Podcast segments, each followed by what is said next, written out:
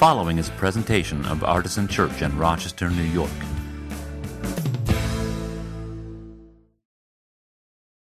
So we're going to be talking about Sabbath a little bit this morning, and uh, it's almost the morning's almost gone. So this day we're talking about Sabbath, and I thought it would be good to start out with a um, an amusing tweet. It's always good to start a sermon with an amusing tweet, isn't it? Uh, this is by Alissa Wilkinson, who was a former film critic for Christianity Today and who now writes for Vox Media. She wrote this a few weeks ago on a Sunday. After church, I am helping a friend build IKEA furniture while partaking in cocktails, and this is absolutely how I Sabbath. so I thought that would resonate somewhat with, uh, with the artisan crowd. Um, some of you have no idea what Sabbath is, and uh, you're thinking that if that's the definition of a sacred behavior, well, then maybe you've been wrong to be skeptical of religion all these years. But, um, Sabbath is a, a, word that we get from a Hebrew word. The Hebrew word, I think if we were pronouncing it Hebraically, we would say Shabbat. Uh, our Jewish friends still say Shabbat. And uh, it's a word that just means rest. Now, one of the things in- interesting about the word rest in English is that it can be both a verb and a noun, can't it? You can rest, that would be a verb form, or you can take a rest. That would be a noun form. Is the grammar getting too, too dense for us here?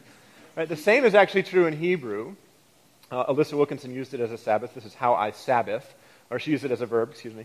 Um, but typically we think of it as a noun. Sabbath is a thing. Sabbath is a day. Sabbath is a time. Might be interesting to think about Sabbath as a verb, as something that we do actively and on purpose. So the commandment to uh, keep and observe and remember Sabbath, it's, it's one of the Ten Commandments. Are you familiar with the Ten Commandments? I know that you all want to keep the Ten Commandments. So I'm curious, uh, how many of you in the room, by show of hands, observe a true Sabbath rest, meaning uh, no work, no significant travel, and no participation in commerce, every week, um, Friday sundown to Saturday sundown, which is how Jewish people mark days from sundown to sundown. So, show of hands, once again, those of you who observe Sabbath, no work, no travel, no commerce, every week, Friday sundown to Saturday sundown, uh, I want you to put your hands up, please, if you observe the Sabbath. I don't see any hands up. So it looks like 100% of the people of Artisan Church disobey one of the Ten Commandments. wow. you know, maybe those Google reviews are uh, actually right about us.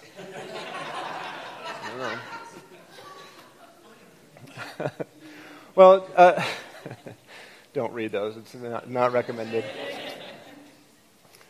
Two, uh, two of our lectionary passages for today give us a little window into the idea of Sabbath and how it came about and uh, how it was observed. And so I want to look at those. And the first one is from Deuteronomy chapter 5. Now, you can find this in your own Bibles if you brought one, or you can search it on your phone. That will probably be the first result if you search for it on Google, or you can use our red Bibles, which are in the chairs. Deuteronomy 5, 12 through 25. In the red Bibles, it's page 142. And this is the giving of the Ten Commandments, just the part about this particular one of them. It says the following Observe the Sabbath day and keep it holy, as the Lord your God commanded you. For six days you shall labor and do all your work, but the seventh day is a Sabbath to the Lord your God. You shall not do any work, you or your son or your daughter or your male or female slave or your ox or your donkey or any of your livestock or the resident alien in your towns, so that your male and female slave may rest as well as you. Remember that you were a slave in the land of Egypt, and the Lord your God brought you out from there with a mighty hand and an outstretched arm. By the way, you remember the story from the children's moment? How Jesus was being criticized about the observance of the Sabbath, and he healed this man by saying to him, Stretch out your arm. I wonder if Jesus was calling back Deuteronomy 5 for all those people there when it says that we're to remember, they're to remember they were brought out of slavery in Egypt with a mighty hand and an outstretched arm. I don't know for sure, but that would be really interesting if Jesus was doing that. That's some grade A Bible trolling right there. But Jesus says, Therefore the Lord your God commanded you to keep the Sabbath day. Now, some of us like to follow rules, whether we know why they exist or not. How many of you are rule followers? You don't need a reason. All you need is a rule, and the more of them you have, the happier you would be. There's a few of you out there. But some of us, some of us, like, rules are fine. We don't have anything against rules necessarily, but I would really like to know why. How many people are why people when it comes to rules, right? Don't give me those stupid rules with no reason. I got to know why. Well, some of us are in between. I see you making the so-so sign. I'm kind of in between too. Um, I don't know what I don't know what that is, but interestingly enough, we don't get reasons for most of the Ten Commandments. It's just kind of like, don't do this, right? Simple enough, just don't do it. But in the case of the Sabbath, we do get a reason. Deuteronomy 5 shows us that the reason for observing Sabbath is that it helps God's people to remember that they were once enslaved. They were under the thumb of an oppressive empire. And that God had led them in an act of rebellion against that, of rejection of that empire. And God led them into something better and healthier, something that results in their wholeness and their human dignity and their flourishing. Now, I've extrapolated that a little bit, but actually not very much. You were once enslaved, working seven days a week, 52 weeks a year, no dignity, no flourishing. You were just cogs in the machine. And now that's not who you are anymore. God has redeemed you from that and brought you out of that. So you remember Sabbath as a way of kind of rejecting the oppression of the empire.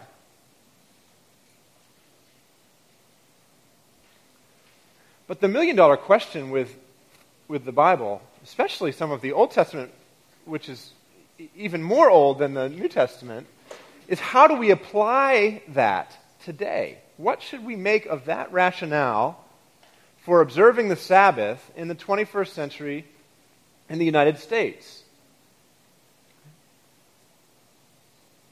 Now, America has its own very ugly and evil history with slavery.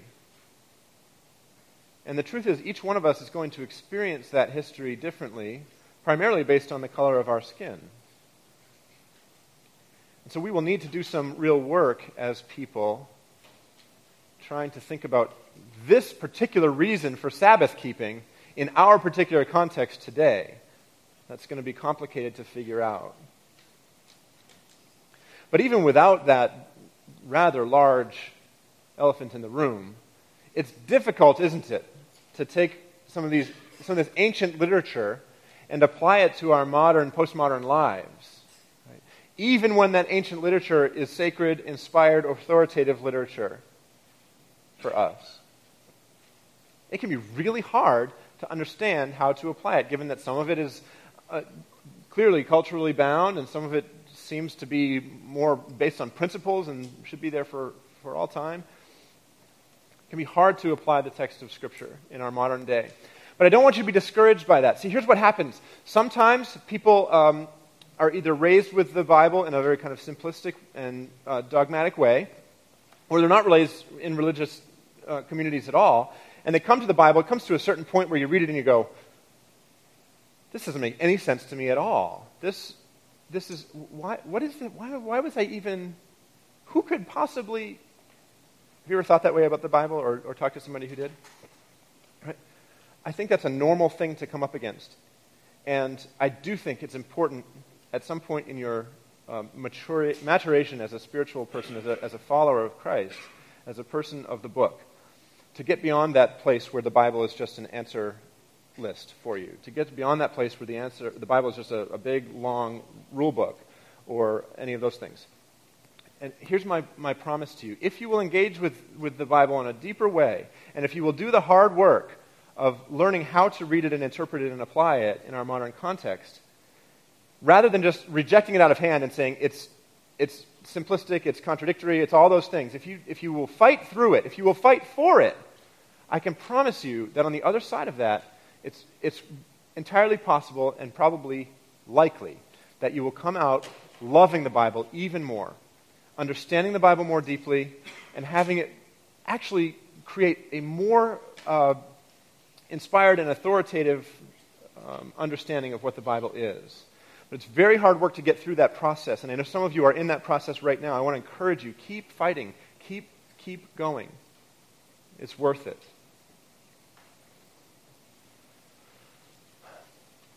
But wait. Here's something else to think about. Did you know there's not just one account of the giving of the Ten Commandments in the Bible? There's actually two different accounts in two different books of the Bible that tell the story of the giving of the Ten Commandments. Surely they, surely they must give the same reason for why you should keep the Sabbath, right? Maybe we better check just to make sure. Uh, would you turn with me or look up or just listen to Exodus chapter 20, verses 8 through 11? This would be page 58 in the Red Bibles if you're using those. By the way, if you don't own a Bible, please take a Red Bible with you. It's our gift to you. Here's what it says. It'll sound very familiar, and then it suddenly will not, okay? Remember the Sabbath day and keep it holy. For six days you shall labor and do all your work, but the seventh day is a Sabbath to the Lord your God. You shall not do any work, you, your son or your daughter, your male or female slave, your livestock, or the alien resident in your towns. For in six days the Lord made heaven and earth, the sea, and all that is in them, but rested the seventh day. Therefore the Lord blessed the Sabbath day and consecrated it. So, whereas before, the reason, the rationale for observing Sabbath was to remember this oppressive empire that you've come out of and to, to, to stand against it, now the reason is simply rest. rest because rest. Rest is good. God rested. And if you want to be more godly, you should rest after your labors. God rested after making the whole universe. You should rest after whatever you make, whatever creation you produce in your line of work. For them, it might have been crops or uh, animals or carpentry.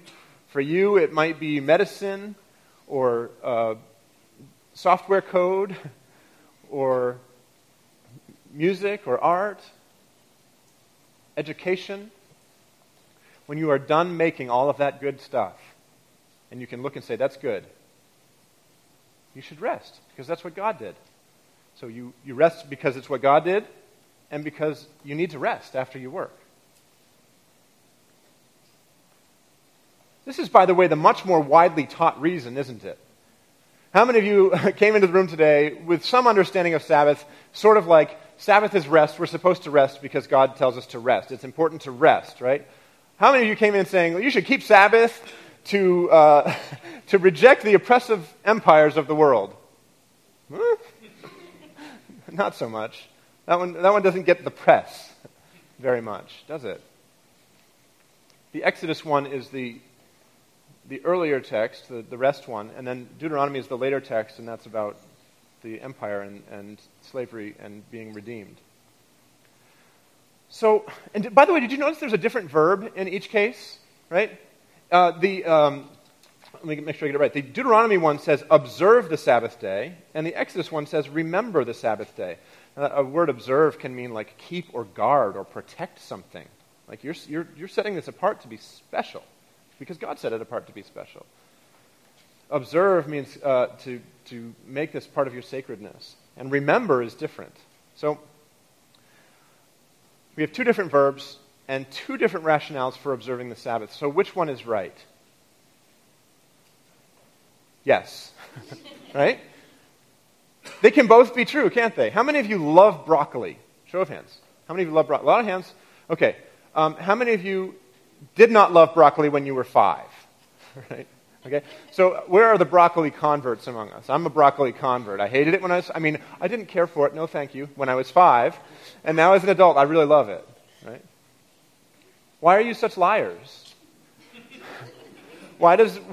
Why are there so many contradictions in the Bible? I mean, in your dietary preferences what you see is uh, different people at different times thinking of the world differently and thinking of God differently, and that's normal and that's okay.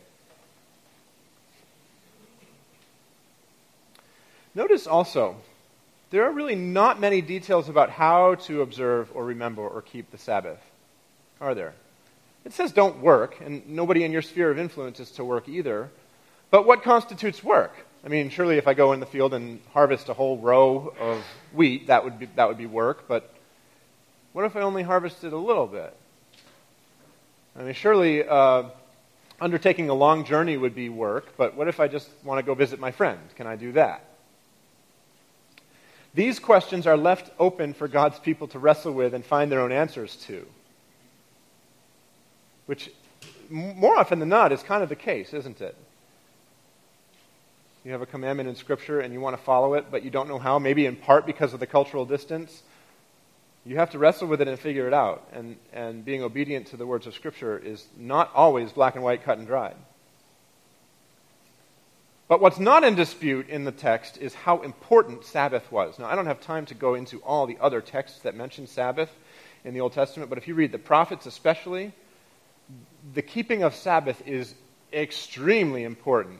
I mean, failing to observe Sabbath places, places you outside of, of God's goodness and design uh, in a way that, that you would probably equate with much more serious offenses like murder or theft or bearing false witness or some of the Ten Commandments.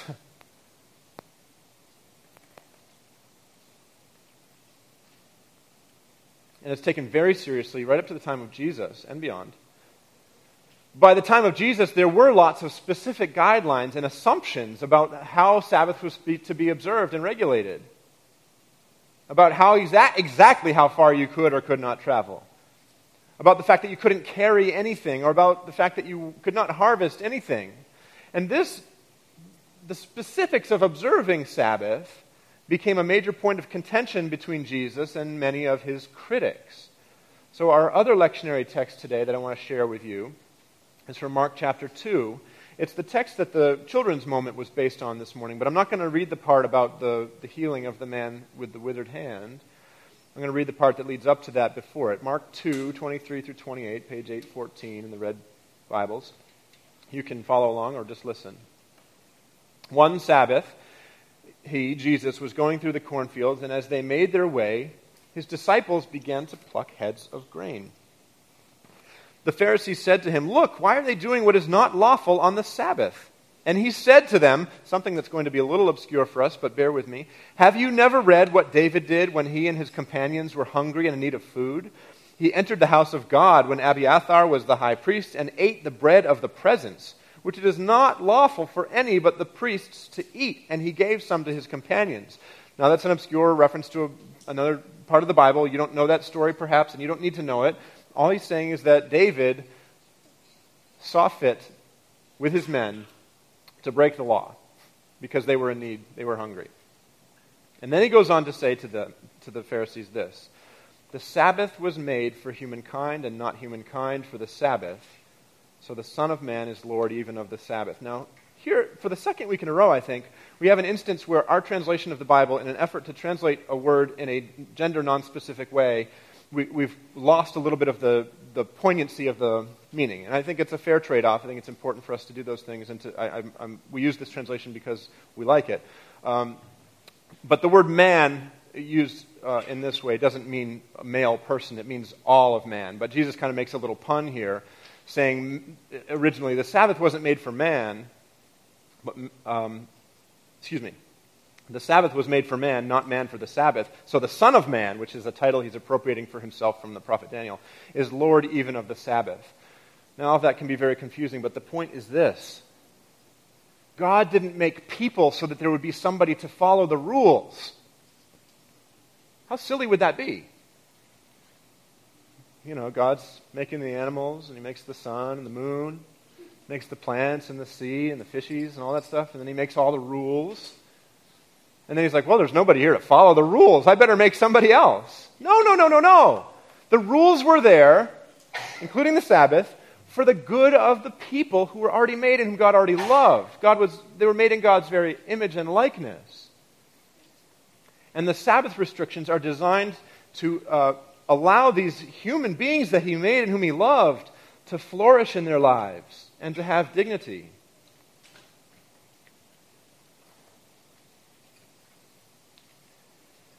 We could think of uh, lots of other laws in the Bible and wonder about them as well. I mean, with Sabbath, it's pretty clear. Resting one day a week is very healthy for you, right? Um, it, may be that, especially in an ancient culture, the laws about cleanliness were really important. I mean, we just heard about uh, Dell getting the surgical degree, and you, you, you scrub up pretty good when you go into surgery, don't you? Yeah.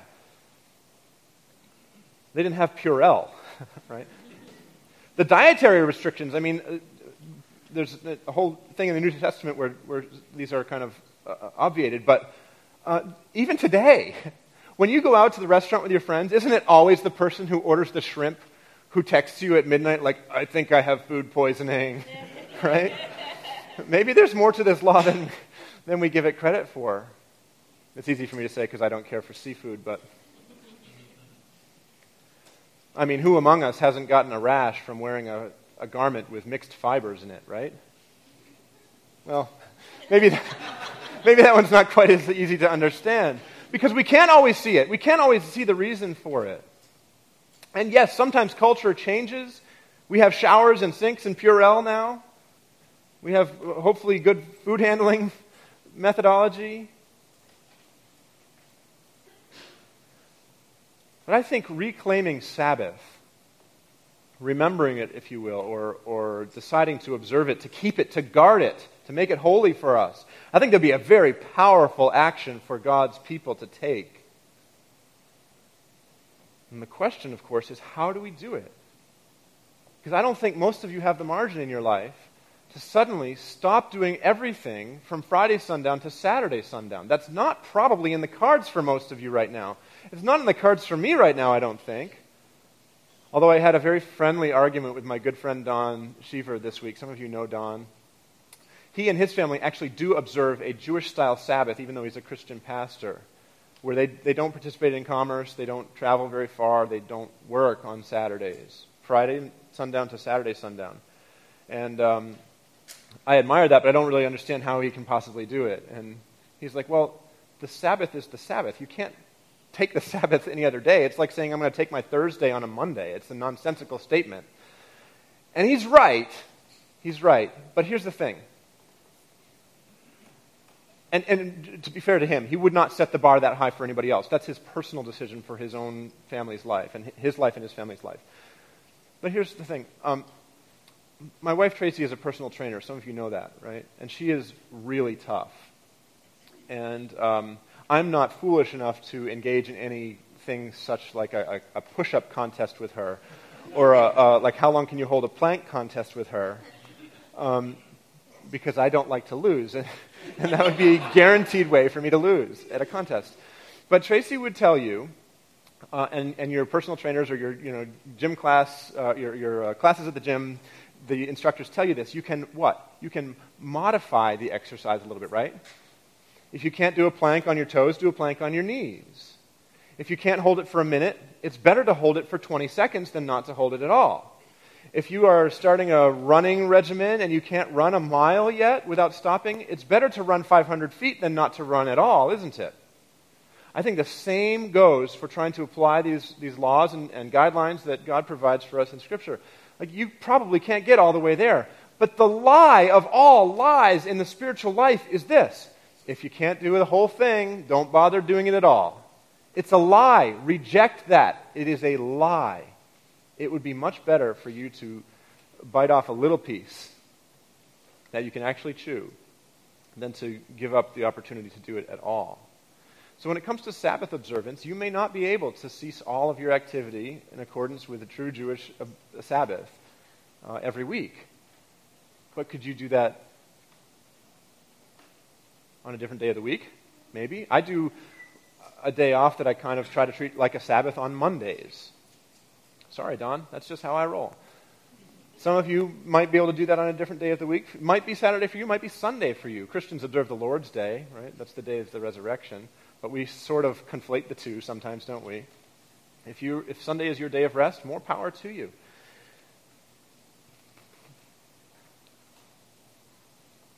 Here's something that, that I decided to try to do this week, though. I have only ever thought about Sabbath in the, in the rest reason, for the rest reason, right?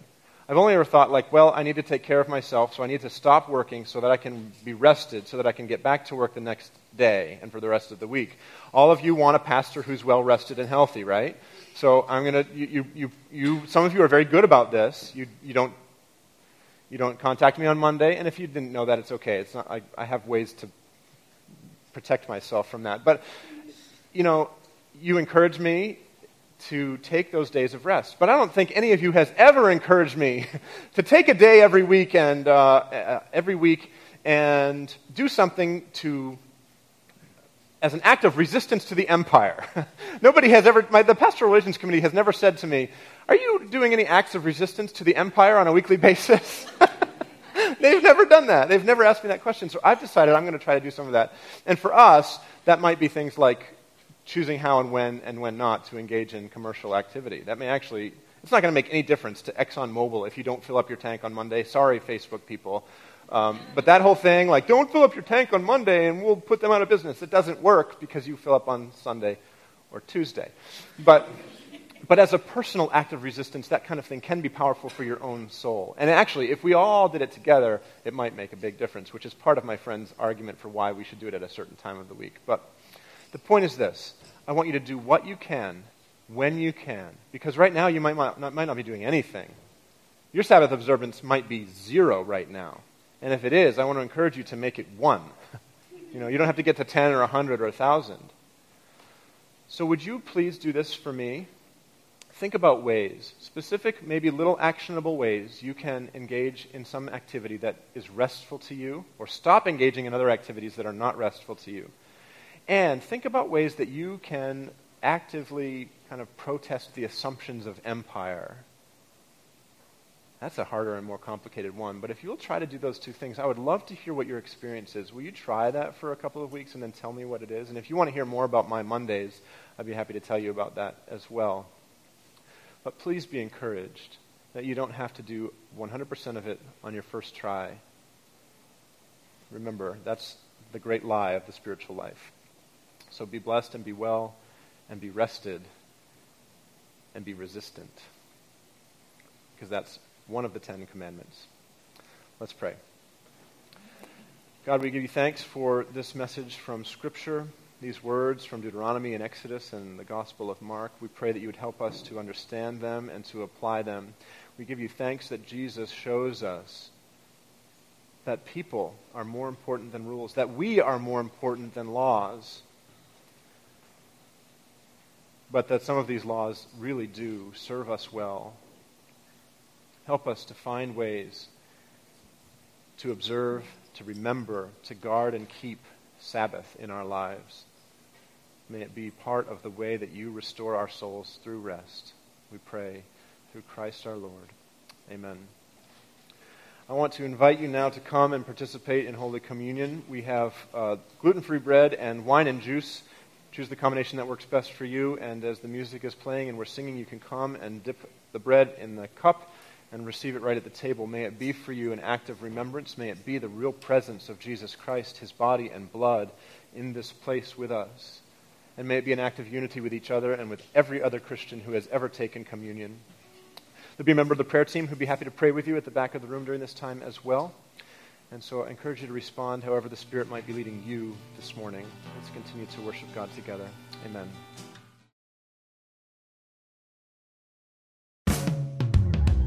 For more information, visit us at artisanchurch.com